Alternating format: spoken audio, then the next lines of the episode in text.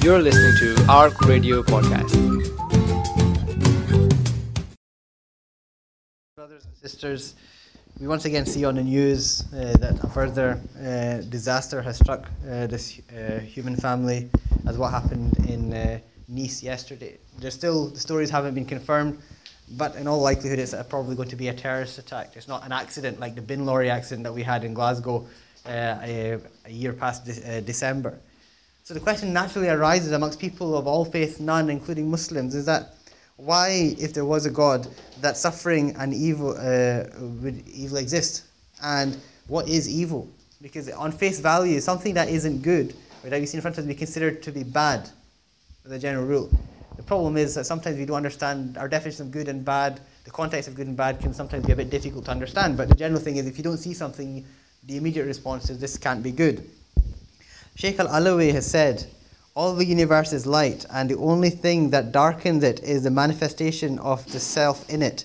Sheikh Abdul Abdurrahman Al Shaguri, who, uh, who met Sheikh Al Alawi and related to me, used to teach that the notions that affect our heart come from one of four quarters. Notions of Tawheed or the absolute oneness of the divine come from the All Merciful Himself. Those of doing good come from the presence of the angels. Those of lust and desires come from the ego, and those of doubts and internal truths come from the devil.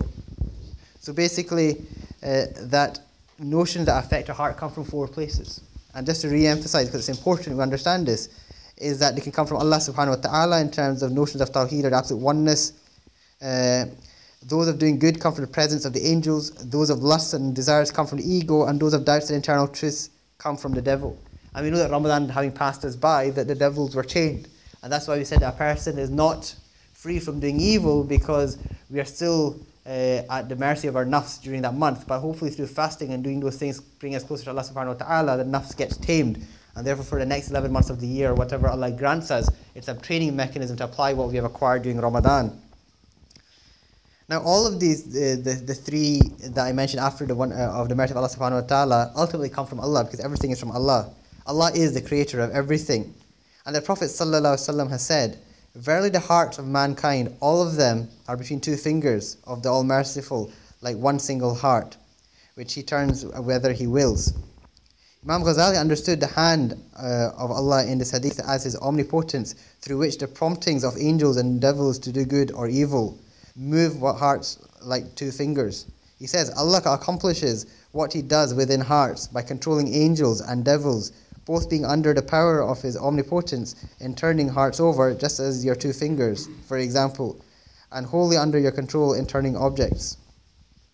From this, we may know that the question, why does Allah, Allah allow serving, is itself created by Allah, though put into human hearts as an accusation against God by the devil, the open foe of mankind, who has sworn to Allah, Verily I will mislead all of them together, except for your servants among them whom you have made wholly sincere.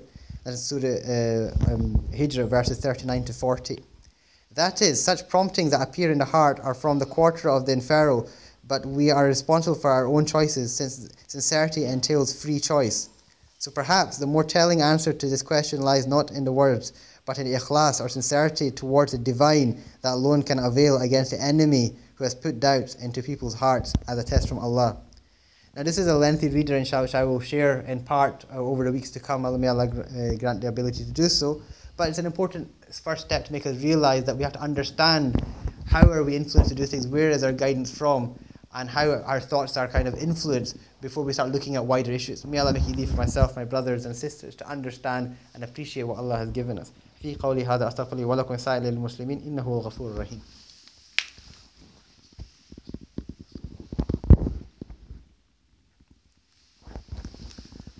الحمد لله رب العالمين الصلاة والسلام على أشرف الأنبياء والمرسلين أعوذ بالله من الشيطان الرجيم بسم الله الرحمن الرحيم والعصر إن الإنسان لفي خسر إلا الذين آمنوا وعملوا الصالحات وتواصوا بالحق وتواصوا بالصبر One term that we'll hear time and time again, particularly for those who study philosophy or those who have read around uh, philosophy in the West, is a term called theodos- theodicy.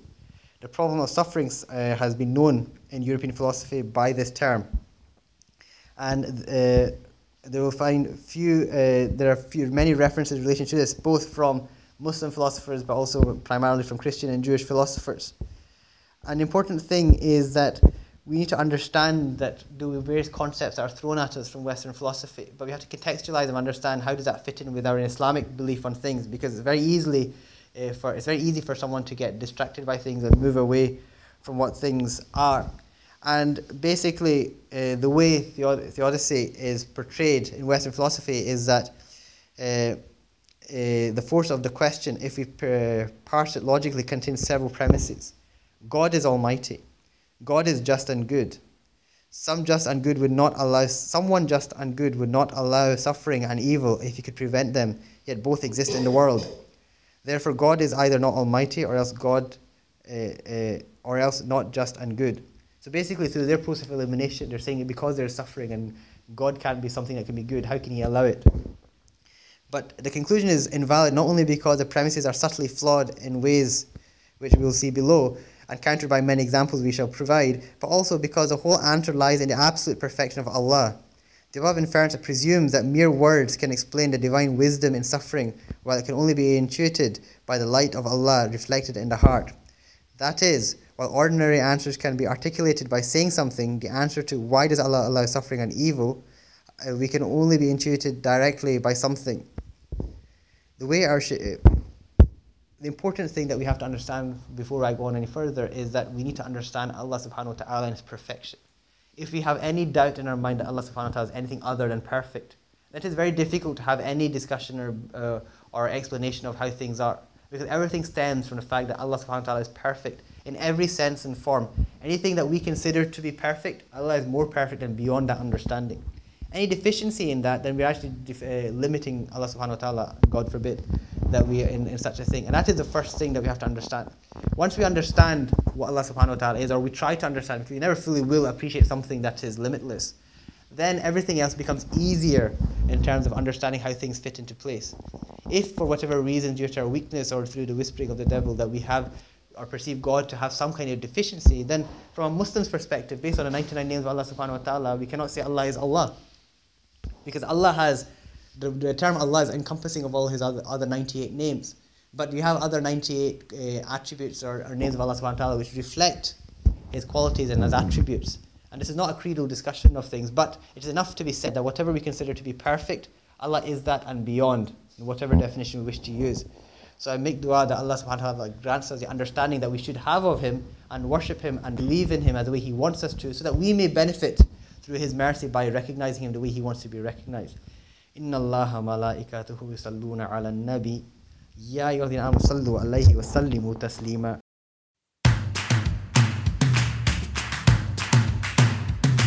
For more information and to listen to more podcasts, visit us at arc.score or check out the Arc Media app.